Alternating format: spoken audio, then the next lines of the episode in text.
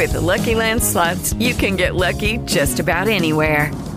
This is your captain speaking. Uh, we've got clear runway and the weather's fine, but we're just going to circle up here a while and uh, get lucky. No, no, nothing like that. It's just these cash prizes add up quick. So I suggest you sit back, keep your tray table upright, and start getting lucky. Play for free at LuckyLandSlots.com. Are you feeling lucky? No purchase necessary. Void where prohibited by law. 18 plus terms and conditions apply. See website for details.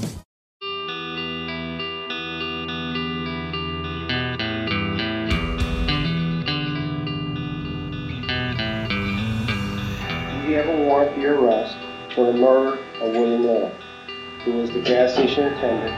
But you're wrong. From NBI Studios, this is Truth and Justice, a crowdsourced investigation in real time. I'm Bob Ruff.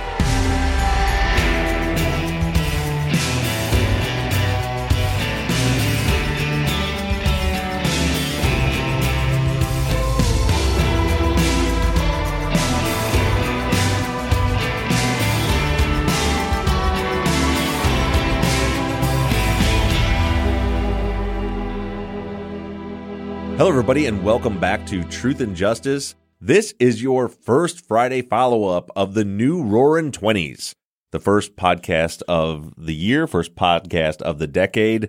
This is your follow up for season seven, episode 22, which it's been so long ago. What was it called? Like the, the, the, uh, Holt Durbin connection? Is that right? I don't remember, Bob. I was checked out and ready for vacation. yes, yes, it was. Because I listened to it this morning. That's the only reason I know. You're the only one that refreshed yourself. Yeah. Uh, it's been uh, a a good break. We appreciate you guys giving us uh, giving us the leeway to to take a couple of weeks off. We did work quite a bit, but it was not on the podcast. We had some construction to do. We finally finished our our break room and bathroom in the in the studio here. But because of that, I yeah, we're I'm, I'm a little out of touch. I've just started researching for this week's episode. So I think Zaq probably knows more about our last episode than Mike or I because, as Mike said, we che- we checked out mm-hmm. on December whatever was the twentieth or whatever day we were in before we got our two weeks off. But we are back now with a vengeance, and we have a lot of listener questions. So let's get started. Texas Ranger James Holland is a legendary interrogator. They call him the serial killer whisperer. You can't hide those indications. And that's why yesterday I knew that you did it. But now, shocking interrogation tapes reveal how the super cop really operates. And that's why they asked me to come in because I'm special. From Something Else, The Marshall Project, and Sony Music Entertainment, this is Smokescreen. Just say you're sorry.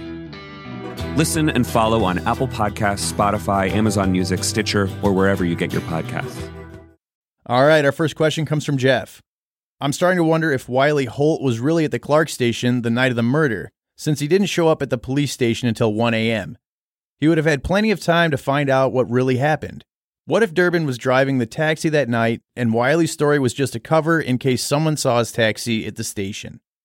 Well, I mean that that could be the case whether he was there or not. I I, I think that he he was there. I mean, I, I don't see any way that he could have not been there, considering the fact that when he came in, he told them that he was there, and his bill was was twenty three dollars and some change, and that he bought gas and a quart of oil, and the register tape confirmed exactly that that purchase. Unless it was something like you know, again, there was the issue of the fact that he didn't have the receipt for it, um, which is a kind of an interesting blunder for someone who is an experienced businessman like that to not grab a receipt. But he, the only other way that he could have known that would have been if, say, it was one of his driver, if it was Jeff Durbin who was there, and then Wiley Holt, you know, he told him how much he spent, and then Wiley went in and said it was him. Yeah, let me stop you right there because he, he continues a little bit here and he says maybe Durbin was actually the one who spent the $23.10 while he was casing the place. He also says, What if Wiley or his son John met up with Durbin sometime later that night and got the information about the purchase and robbery? So Wiley may have been telling the truth about hearing about the murder from his son, although the time frame could not have been accurate. Yeah, I mean that's it's possible, but th- but think about that for a minute. What that scenario looks like. That means, I mean, they would have clear knowledge that the robbery occurred, that that Jeff Durbin committed the robbery, and in the course of doing so, or or in the casing of it, he went there and spent the money. That is a hell of a risk for somebody who wasn't there to say, "Oh, you took the cab to the station, spent this money, and then robbed the kid and killed him." Well, let me say that it was me that was there. Like yeah, I got to agree with that. Yeah. Uh, that, that's too big of a risk to take. Yeah, I, I, I think that Wiley was there, and again, as I said in the episode, I, I, don't want to I don't want to come across as though I'm throwing shade, as the kids say, at at Wiley Holt, as though like he for sure knew about it or that he was involved. I don't know that there's, uh, as I said, there's a few scenarios there. There's either he just went and got the gas, and then you know decided that you know he wanted to be a good citizen and and go let them know what he had heard, or he or it could have been a diversion that you know that, that he was he was saying that you know there was black guys in the brown car to try to divert the police attention you know explain you know why there might have been a cab in the area and divert the police attention away. Or you know I, I don't know. He, he we don't really know how much he knew or if he knew anything. So Yeah. but one of those scenarios is that Wiley Holt just doesn't know anything about the robbery and was legitimately just going in to share what he knew. I, I have a ton of questions about the timeline, and especially the proposed timeline. okay So we we say that he's there at 7:53 is when the purchase is made. right Or somebody made a purchase at 7:53. right And the no receipt thing, like you said, I mean I understand that that's a you know that seems like something a business owner would have, but I can I can as a business owner myself, I can find ways to believe that he didn't have the receipt. especially you being a little bit of Yeah. forgetful. Yeah. So I can see him not having the receipt. Right, or yeah. the other thing is I have a couple different envelopes that I throw receipts in Uh-huh. based on what it is. Right. So if he's got an envelope that he just throws the receipt in, Mm, good luck finding a receipt back out of that right. without literally going through and pulling, yeah. you know, every receipt out. Well, and it's a good. It's interesting that the the comparison, like between you and I, because I'm super um anal, for lack Mhm. of a better term, about my bookkeeping and my finances and the software I use to track every every transaction. So you know, it could have been like you or like me or somewhere in between. We don't know. Mhm. You're absolutely right. So then after that, I think at 757 is the the dump. We know that there's a cash dump at 757. Right. And we're we're presuming that he's gone. that Mhm. Wiley's gone at that time. Which again, I can see both ways on that. I can see him being gone. I can see him being there. What if Wiley's a, what if Wiley's a regular? I do things in my store if I have a regular that I wouldn't do with somebody I don't know. Uh huh. You know what I mean? Like at the end of the night, if there's a regular, if you're there, Right. I'll count the drawer down. Mm-hmm. But I would never do that with somebody I don't know. Right. You know, especially if it's just a cash dump. Yeah. If they're pulling out what they know, dumping it, they might do something like that with a regular in the store. It could be. I, I don't. Th- I don't think the. Wi- I think he could have still been there, like out in Mhm. the the parking lot, still at the gas pump. But you know, he didn't say anything about him counting drawers or doing anything. You know, he and I don't think he's that much. He. he God, I, I, I am too far removed from this, but um, I believe he said something to the effect that the guy at the register he knew he didn't know his name, but he wasn't. You know, he he knew of him from being in there. Okay. So, you know, I, th- I think he was somewhat of a regular, at least enough to know that he recognized the attendant, but not so much that he even knows him by name. Yeah. Um, but again, he could have still been sitting out, you know, gone back to his car and not have left. Mm-hmm. But then I- I'm trying to remember, there was another element to that, to why I thought he was gone too. I think Because there was another customer, I think, is what yeah, there's another purchase at seven, 756 or something, right? Right, just before the dump, I believe. yeah, before or right after the dump, or right Mhm. around there. Uh, and since he said he didn't see anybody else in the store, that's what it was. Mm-hmm. is because you had his purchase and then you had another purchase and then you had the dump. And he said there was no one else in the store while he was there. So since the 756 purchase, I believe it was, and he wasn't in there when that happened, that meant he had to have already been out the door before that person came in and made their purchase, which could have been the guy, if he's being truthful, it could have been the guy that was sitting in the car. Yeah. So then these next couple are where I want you to tell me why this is true, Okay. because this is where I get start to get lost in the timeline hmm of at least fully believing the timeline. Now he says he says that he goes to the bus station, and, and we you know the timeline proposed sounds like he goes straight to the bus station. You figure out it's four minutes to get to the bus station, Right. But that is again saying that he went straight to the bus station. Right. Like how do how do we know that he went straight to the bus station? I'm- I'm just pulling the lingu- analyzing the linguistics and his word choices. So when they said, "How long was it when the when the police officer asked him how long was it after you left the gas station before you heard, and he said, "I had enough time to get to the bus station." Okay. So that to me that means he left. He, he's he's he's thinking in his mind. Well, how long was it? I know, you know. Okay, what did I do before I heard? Well, I had enough time. I got there, and then I went in maybe and bought an orange soda, Mhm. and then my son told me what happened. Okay. You know, so but but that's why I think he went straight there because he he said that he went from the gas station to the bus station. He didn't say I went directly there, but he did say that was the that was the next place he went, and that he had enough time to get there. hmm So, so that's, I mean, that's one of my big thoughts is just knowing how long he actually took to get there. You know, could he have drove around? Could he have looked for a fare? Could he have done things Right. that could have pushed that timeline back? Mm-hmm.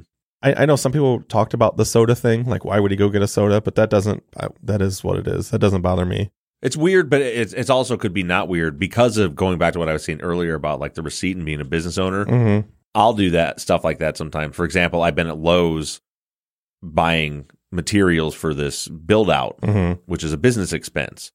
So when I'm when I'm there checking out, you know, I may want to grab a Starbucks energy drink or a bottle of water or something from the register or from you know up by the registers Mm-hmm. but I won't do it when I'm making a purchase like this because it really it, it messes up my books because I can't I can deduct the construction materials, but I can't deduct a drink for myself Mm-hmm. out of it. So then you got to like take your receipt and start to separate out what's what. So I would rather just make a single purchase there and and just buy what I need. That's all everything in this transaction is for business expenses, and then you know either stop somewhere else or even go back to whatever you're going to do Mhm. to get your drink or whatever. So that that's what I to me that's what and and that's again why I thought the receipt thing is weird because that makes sense to me if he wants an orange soda, but that's not a business expense that he and whatever he's using to pay if it's cash or a credit card or whatever it was uh, that he doesn't want that transaction to be mucked up with personal expenses. Makes sense.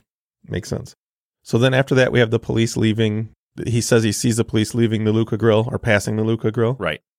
Again, we're assuming that that's going to that call, which makes sense. Right. And then I think he later clarified he, they were like coming from behind the Luca grill. Okay. Yeah. And is that that's obviously by the bus station? Do we know if that's by it's the bus station? right station? next to the bus station. Okay. Yeah. And then he says shortly after that is when his son talks to him, hmm whether whether it's in person or radios him. Right. So again, I think that there's there's still we don't know what that time frame is. Right.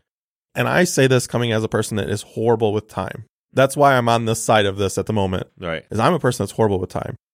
You can ask my wife. I do this all the time where I'm like, "Oh, it was just the other day. Oh, it was just Mhm. oh, it was like 10 minutes." And she's like, "That was like 3 hours ago." Right. Mike's bad with that, but the other way, Mike Mike always everything's been years ago and like like that was last week. Yeah. Oh yeah, dude. I mean, I yeah, I'm terrible with it too. Terrible. So I think that, you know, by the time elapsed that he goes to the police station Mhm. at one o'clock, Right. There's some there's some details that he could have lost in there, saying that you know we're saying that he knew about the crime beforehand Mm-hmm. or or immediately, which very well could be the I- case. Yeah, I don't think he knew about it beforehand. I, honestly, my my working hypothesis, which is not even just the only one I'm I'm working on. Like I said, there's still a possibility he has nothing to do with any of this. His only connection that, that brings him is to be what I'm interested in him is that he knew about it too soon. hmm You know that it wouldn't be on the on the the radio or TV. And, Yeah. and- well, and I apologize, I misspoke because that's more what I meant, not beforehand, Yeah. but before anybody else would have known. Right. is what I was trying to get yeah, at. and that and that's what got my interest with him. It was like, okay, he knew before he probably should have known, hmm and then you find out, oh, this guy that is at two people, three counting the, the our tipster, hmm have come forward and said that he had um, some connection to or uh, that that um, that was involved in the murder, Jeff Durbin, and you, you find out, oh, that guy drives a cab for Wiley Holt. It was using the cab to commit armed robberies. Then it all starts to, hmm you know, you really, really get your attention. No, I see where you're going with it. Lucky Land Casino asking people what's the weirdest place you've gotten lucky? Lucky? In line at the deli, I guess? Aha, in my dentist's office. More than once, actually. Do I have to say? Yes, you do. In the car before my kids' PTA meeting. Really? Yes. Excuse me, what's the weirdest place you've gotten lucky? I never win and tell. Well, there you have it. You can get lucky anywhere playing at LuckyLandSlots.com. Play for free right now. Are you feeling lucky? No purchase necessary. Void where prohibited by law. 18 plus. Terms and conditions apply. See website for details. Judy was boring. Hello. Then Judy discovered ChumbaCasino.com. It's my little escape. Now Judy's the life of the party. Oh, baby, mama's bringing home the bacon. Whoa, take it easy, Judy. The Chumba life is for everybody. So go to ChumbaCasino.com and play over 100 casino-style games. Join today and play for free for your chance to redeem some serious prizes. chumba ChumbaCasino.com. No purchase necessary. Void where prohibited by law. 18 plus. Terms and conditions apply. See website for details.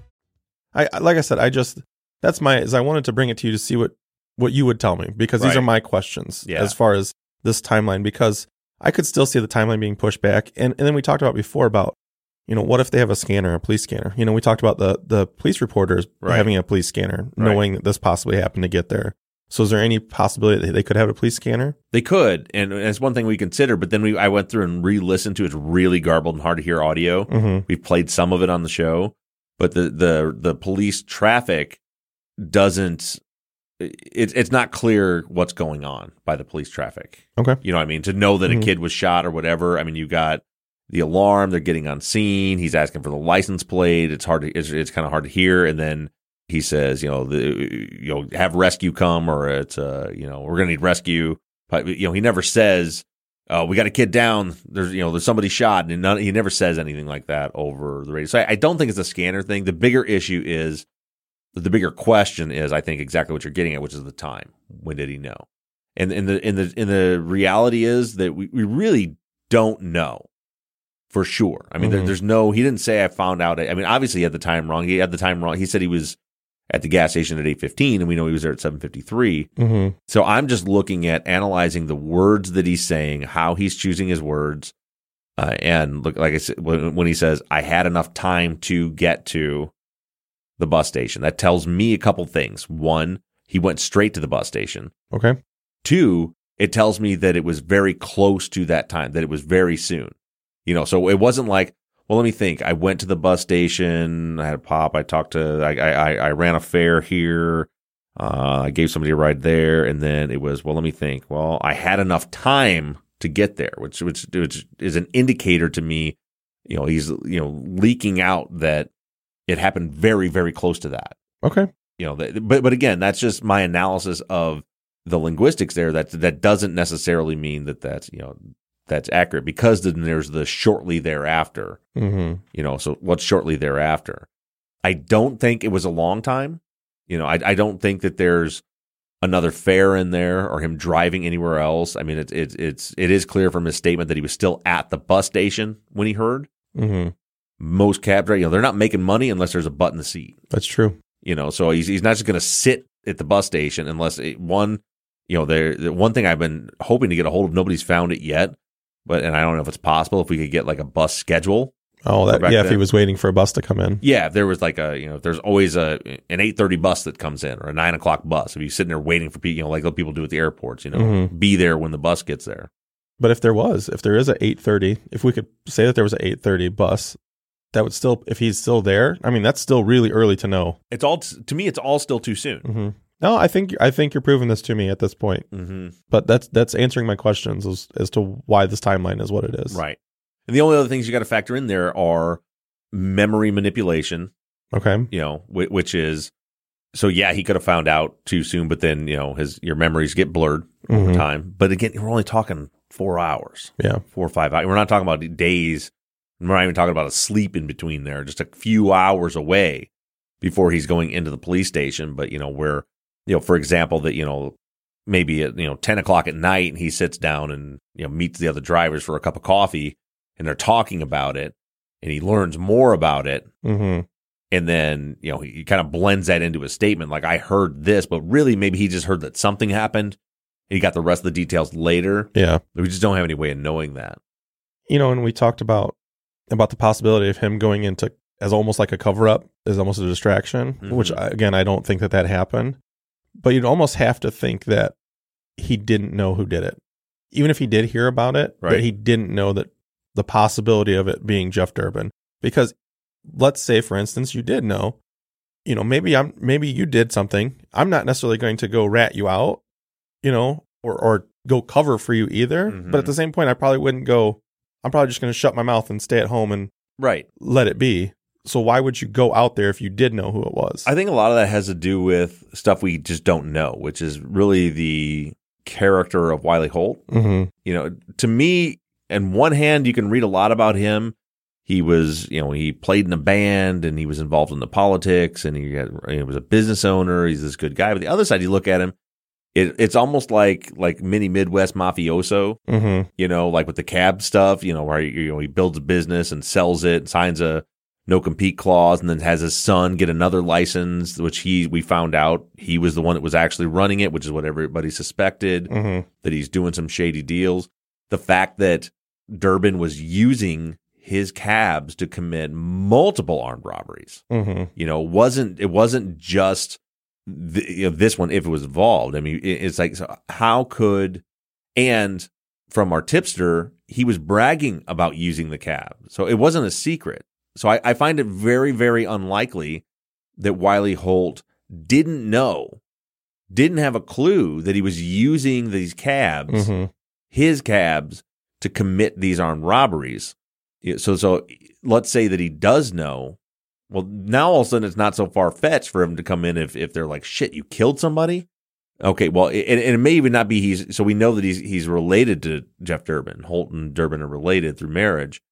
Maybe not so much even to protect Jeff Durbin, but to protect his own interests. Okay. He just started, you know, he just finally got this cab company going. He gets it going in in what was the end of February. So I've been going for a month.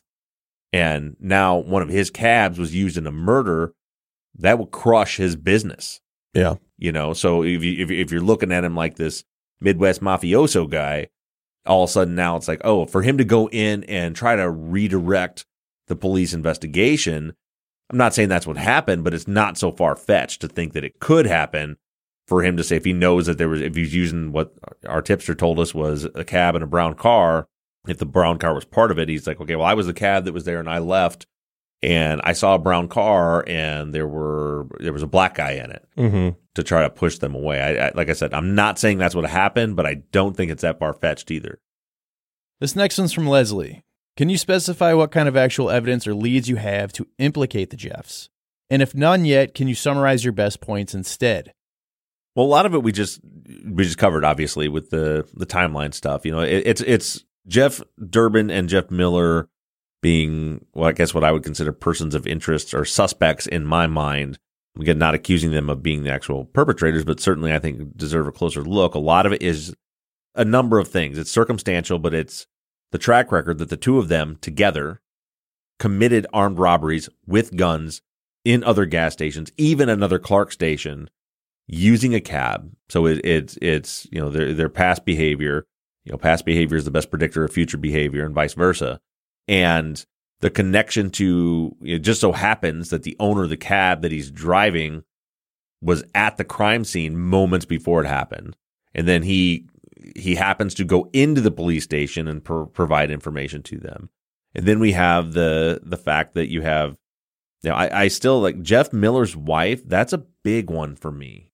That's not an angry ex-wife. That's not an ex-con trying to get a deal or a con trying to get a deal. This this is his wife. Now, granted, she was in jail when they went and talked to her. So you know, the, there's the potential, but I've seen some. There's we've had some of the reports. Uh, Ray Wilson found some reports that were was, was some of the redaction was taken away. Um, as far as how they got connected to her, we'll talk about that a little bit on Sunday. But there's no indications in any of the reports that she was that she got a deal, was asking for a deal. It sounds like she was locked up for for kind of a minor offense. She had some some mental health issues. It's uh, it, it sounds like from what I've what I've read and researched into her, which again in that case you have you know I, I just I it, I almost would say I don't know that she has the capacity to make up a story like that, especially when her story is that Jeff to- Miller told her that he killed Bill and that he did it with Jeff Durbin. And then again, we find out later that they are doing their armed, they're doing armed robberies aside from that. Uh, but then we, you know, years a couple years later, we have another tipster that tells us the exact same thing that is Durbin had told him that he was involved in it, and then we have our tipster that said that he was involved with it. It, it. It's it's not a strong case. It's not a case you could take into court yet right now, but I think it's certainly a strong enough case to consider them suspects. I think another big piece of evidence is something you put in this episode, which was when you said that the crimes picked up when this cab company started. Right. And then even after Jamie was arrested for the other robbery, they continued up Right. until the Just were arrested.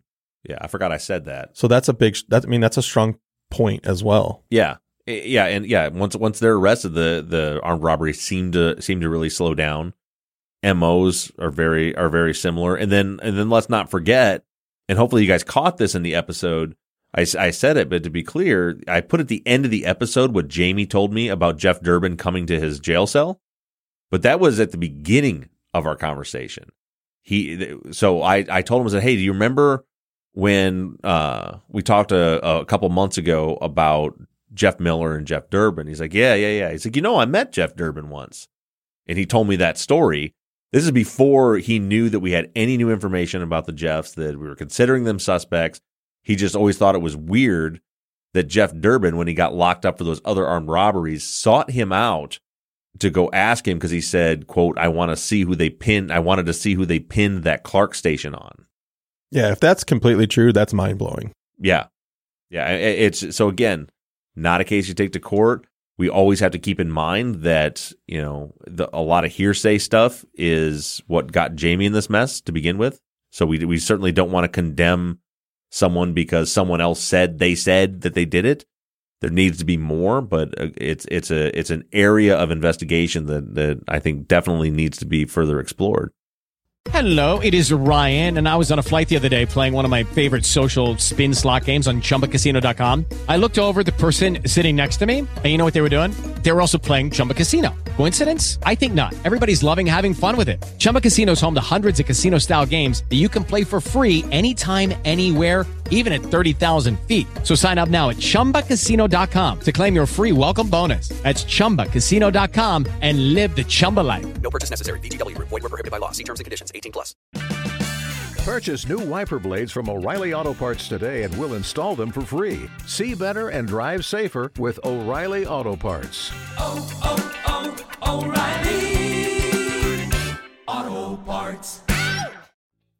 All right, before we move on, Bob, Leslie put a great post up on the fan page with a lot of listeners chiming in, trying to determine the height of the killer based on the entry angles of the shots to Bill's chest.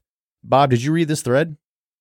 Yeah, it was. It's awesome. If you have, if you're not on the fan page, or if you're on the fan page and haven't checked it out, Leslie and also um, Richard Harris, listener Richard Harris, both of them were, and a lot of listeners were, but I know Richard actually did some video reenactments and some videos with, I, I must have been his wife.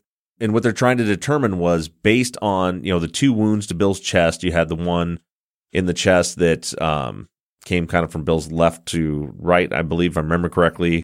We're assuming it was level because there's no up down deviation noted on the ME's report.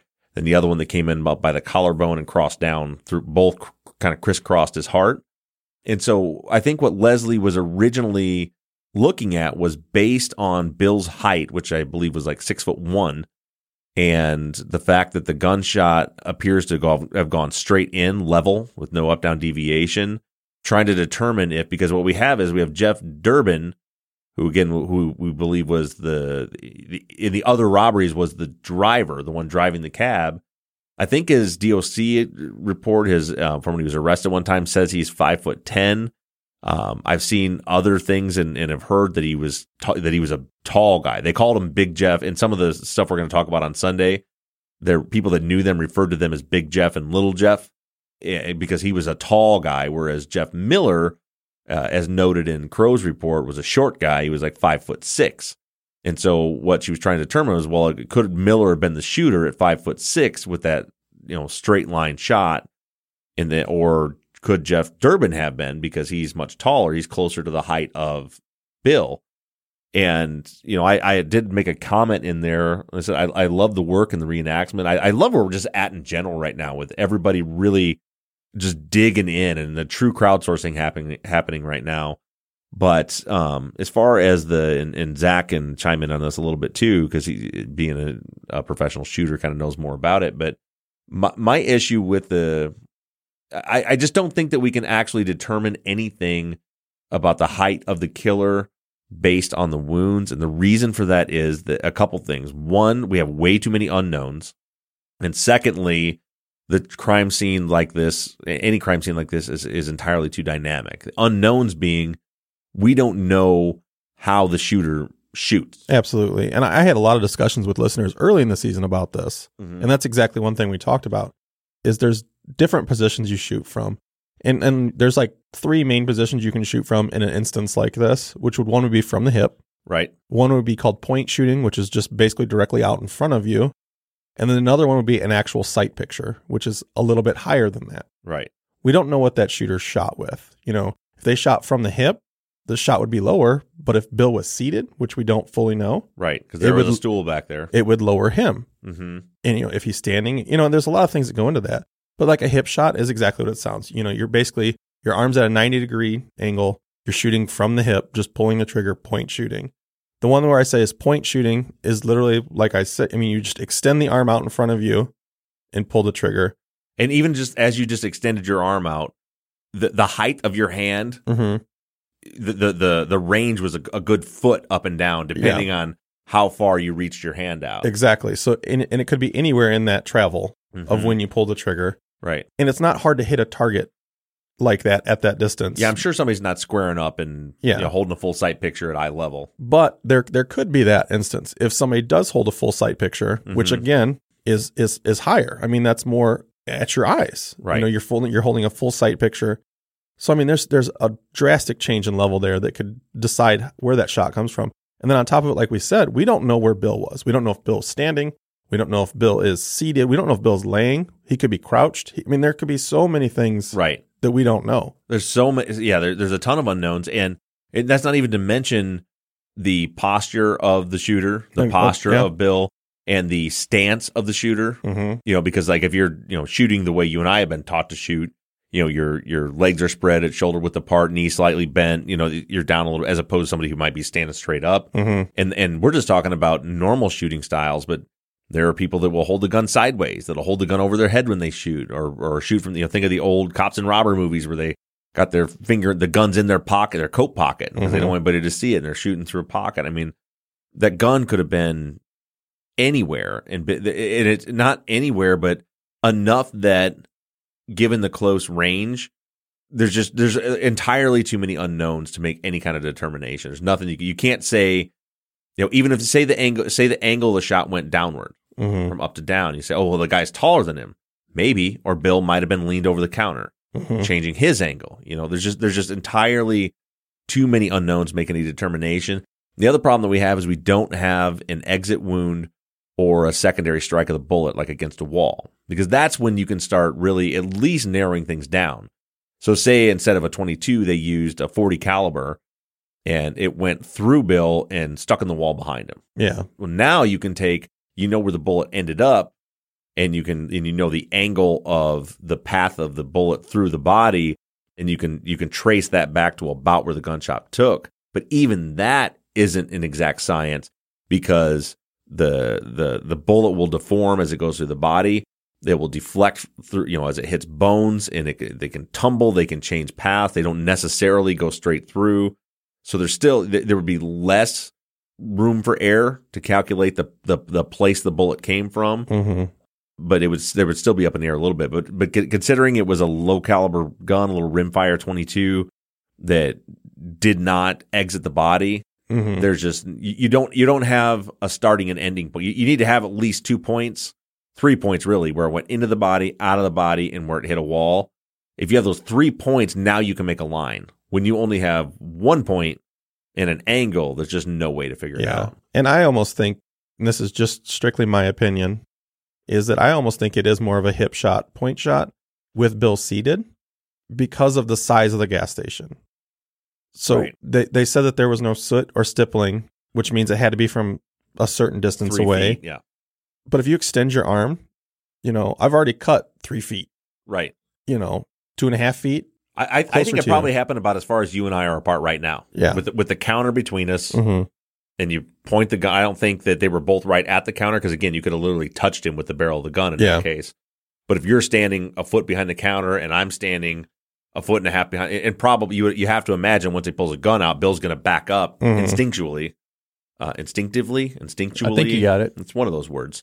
Uh, whichever one makes me sound smart. Perfect. Okay, uh, he, but he, he's you know he, he's going to back up hmm to the to the wall. So that's that's going to give you. I think there was probably estimating 'cause we don't have a crime scene diagram. Probably three to four feet. Okay. I think between the you've seen the pictures between the Mhm. back of the counter and the back wall. Yeah. So th- that means you know the, the barrel of the gun was probably somewhere right along the inside edge of the counter, which means the the shooter was probably standing real close to the counter and Mhm. reaching over it, like you said. Yeah. Well, Uh, see, that's why I still think it was possibly a hip shot to bring Right. the arm back a little bit further. Yeah, okay, I see what you're saying. Yeah, and that makes sense because yeah, if they fully extended their arm, You're a lot closer. Yeah. Now, now all of a sudden you can get to where you're within two, and you would have some stippling. hmm So that's why I think that with the room that there is, that it would probably be more of a hip shot just Because- because, of that. because the shooter doesn't have much room to back up either. Mhm. And and why would you get further away? Yeah. But then again, also again, we just don't have enough information. For all we know, the shooter was you know came around to the edge of the the the end of the counter on the side where the cash register is. And was shooting back, you know, parallel to the counter from behind it, you know, where so like Bill could have been back where the cigarette rack is, Mm-hmm. and the shot could have happened there because again we have no we have no exit wound we have we don't have a bolt in the wall and we don't have any blood spatter so there's there's just there's nothing for us to determine that. All we know is where bill ended up Mm-hmm. which you know again it's not like on tv you don't get shot and go and die and you don't fall back from the gun. Yeah. you know he could have shot him from that position like if the if the killer went around the counter and bill of course backed up over you know to get away from him. Now you've got maybe four five six feet there. But you got the door there too. There, there's there's more space there. He could have shot bill from that angle bill could have been on his knees begging you know we Mhm. just we just don't know Yeah. All right, Miss Ramad Al Mid says, I'm so glad you guys are back. Did the Flyers stir up any new forthcoming information? Hoping someone decides to talk. Somebody definitely knows who's responsible for the murder and robbery. Uh, not yet, and I don't think we've talked about it on the podcast yet. Uh, and I'm going to make sure I'm going to plug it into the uh, one that I, I wasn't really aware of, but on the free Jamie Snow website, they have they have already established a ten thousand dollar reward for any information that leads to the exoneration or new trial for Jamie Snow. Um, and gosh, I should have again. I'm so far removed from this, and I I think I know who did it, but I don't want to say the wrong name. But I'll I'll I'll, I'll let you know who it was next week because when I have more time to research, I didn't know this question was coming. But yeah, one of our listeners took it upon herself to create a flyer that has our tip line phone number on it with the $10,000 reward and then got listeners from the Bloomington area and and either shipped them or like had them like print, you know sent them and had them printed at like a a print shop in in Bloomington. And then our listeners have gone and picked up flyers and passed them out. Uh, they took it upon themselves to pay for newspaper color newspaper advertisements for the for the reward uh, and and no we we we have had a couple tips come in but nothing concrete yet enough that you know that, that we could really do much with uh, people that like hey I knew this and or you know some of the stuff you'll hear on you'll hear on Sunday nothing huge or groundbreaking yet but it's it's awesome I'm I'm and I apologize that I didn't I don't know who did that but uh, I guess the greater point here is that the listeners have come together. This this is this had nothing to do with me. I didn't do any of this, and created the flyers, paid for printing, sent them out, paid to advertise for it in the local newspapers for this ten thousand dollar reward. And for anyone listening right now, if you do have a tip, you can you can get a hold of us on our tip line at 269-224-2833. That's 269-224-2833. And that's for any tips on the case. And if you have information that's going to lead to the exoneration or a new trial for Jamie Snow, that's $10,000 reward. All right, Bob, that's it for questions this week, but there has been an update in Sandy Melgar's case. Yes, there has been, um, and un- it's it's unfortunate, but not unexpected. The you know where we were at with Sandy Melgar's case, our season six case, was that her direct appeal had been filed. So that and remember, direct appeals cannot consider any new evidence. It's just uh, basically they're they're arguing procedure and constitutional violations from the trial, saying she didn't get a fair trial. The major argument that the Seacrest made in that was that um, the the there was not sufficient evidence for a conviction, basically saying the jury just got it wrong, which is an incredibly high burden. Uh, we did get a ruling yesterday, which would be a few days ago. Once you guys hear this, that that appeal was denied. Again, it's it's sad news, but it's also wasn't unexpected news. And from here, there is a process where Sandy's team can then, I think they can appeal that to the Court of Criminal Appeals. But you know, the the the big thing happening in Sandy's case is not what the Seacrest are doing, although that work is very important. But it's more what Kathleen Zellner is doing, what she's working on post conviction stuff, habeas claims, which that is when you can introduce new evidence. That is when new investigative work comes in. And that has to happen after the direct appeal. So, you know, the, the, the direct appeals are, are almost a hoop you got to jump through. And of course, we were hoping that the judges would, the panel of judges would, would, would see things the way we see them and at least order a new trial. They have not. But keep in mind that Sandy is way ahead of most other people in her position because of the fact that her habeas claims are already being worked on and have been being worked on for nearly a year now uh, by Kathleen Zellner while simultaneously while the direct appeal is going on. So that's still happening. Again, a blow not expected. Um, but but definitely keep Sandy in your in your thoughts or prayers, and and don't don't forget about writing her and uh, reaching out to her in, in any way just to to help keep her spirits up. And speaking of writing to our friends, Tammy Alexander posted on the fan page reminding everyone that Jamie Snow's birthday is on January 13th. She says any social media is awesome, but it can never take place of a birthday card with a handwritten well wish. She mentions that Jamie would really appreciate a card for his birthday. Yeah, so that is coming up. His birthday is January 13th. That is this coming Monday, just a few days away. So if even it gets there late, that's no big deal. Um, just keep in mind if you mail Jamie a card, there cannot be any glitter, stickers, or glue. None of that is allowed, just a plain card and the ink from your handwritten well wish. And as Tammy says, of course, the DNA from you licking the stamp.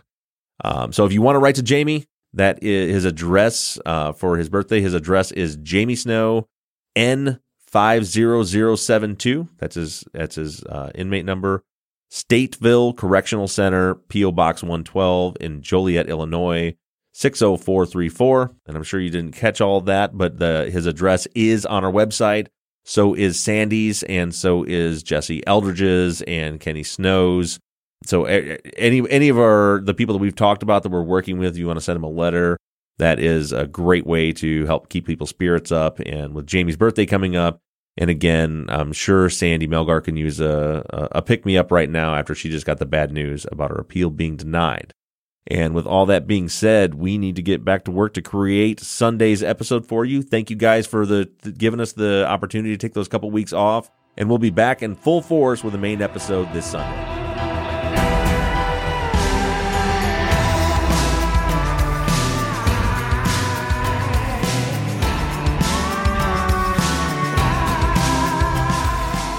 Truth and Justice is an NBI Studios production and is distributed by Wondery. Produced and edited by Mike Bussing, and all music for the show was created and composed by PutThemInASong.com. Our follow up logo was created by Zaq Weaver, and all of our font across all of our logos and banners were created by Tate Krupa of Red Swan Graphic Design. You can find more of Tate's work on Etsy. Thank you to Katie Ross of CreatedInTandem.com for designing, creating, managing, and maintaining our website, Truth and Justice Pod, where you can view all photos and documents discussed in every episode. A big thank you to our transcription team Pamela Westby, Kathy McElhaney, Charlena White, Kaywood Yamnick, Ginger Fiola, Edith Swanneck, and Jen Reese in Candela. And as always, thank you to all of you for all of your engagement and support. If you like the show and you'd really like to support us, you can do so in a number of ways. To financially support the show, you can go to patreon.com slash truth and justice. On the Patreon page, you can pledge as little as $3 a month, and we also have reward levels on Patreon that include access to behind the scenes videos of the tapings of our Friday follow up episodes, ad free versions of all of our episodes, Truth and Justice Army t shirts and hats, and even the opportunity to co host one of our Friday follow up episodes. You can also help us out by going to iTunes and leaving us a five star rating and review. And lastly, you can always support us by supporting the companies that sponsor this program. If you have a new case that you'd like us to consider for future seasons, you can submit your cases on our website, Truth and Justice Pod. Just click the case submission button and fill out the form. And the most important thing that you can do is engage in the investigations. You can keep in touch with us through our email at theories at truthandjusticepod.com. You can like our Facebook page or join in on the conversation on the Truth and Justice Podcast fans page. For all of you tweeters, you can connect with us on Twitter at Truth Justice Pod. To follow our personal accounts on social media, I can be found at Bob Ruff Truth. Mike can be found at Murb Gaming, M U R R B G A M I N G, and Zaq is at Z to the Q. And don't forget that we always have our 24 7 voicemail line open for questions, comments, and tips on our cases. That phone number is 269 224 2833.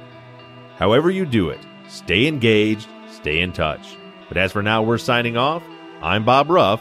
I'm Zaq Weaver. And I'm Mike Bussing. And this has been Truth and Justice.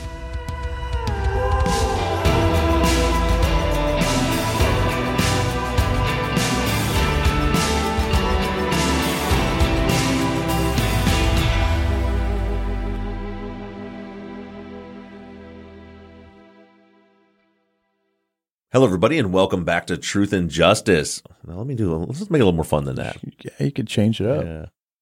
What is up, everybody? Welcome back. No, no, no, no, no. What'd you call that? Hard You no. Hard no. I just it just doesn't work. Hard no. It doesn't fit. Hard no. it felt good, Mike. No, It no, I so don't think so. I don't You- think you so. hurt my feelings. I'm so sorry. I had to. That this is my job. Oh. It's my oh. job to, to nip that shit. I, I just didn't feel right. Okay, let me try again. It felt good. Hello, everybody, and welcome. It's the same one from before. I'm getting Okay. somewhere with it. All right. Hello, everybody, and It's over. It's over. We might as well I got, stop. I got, I got it.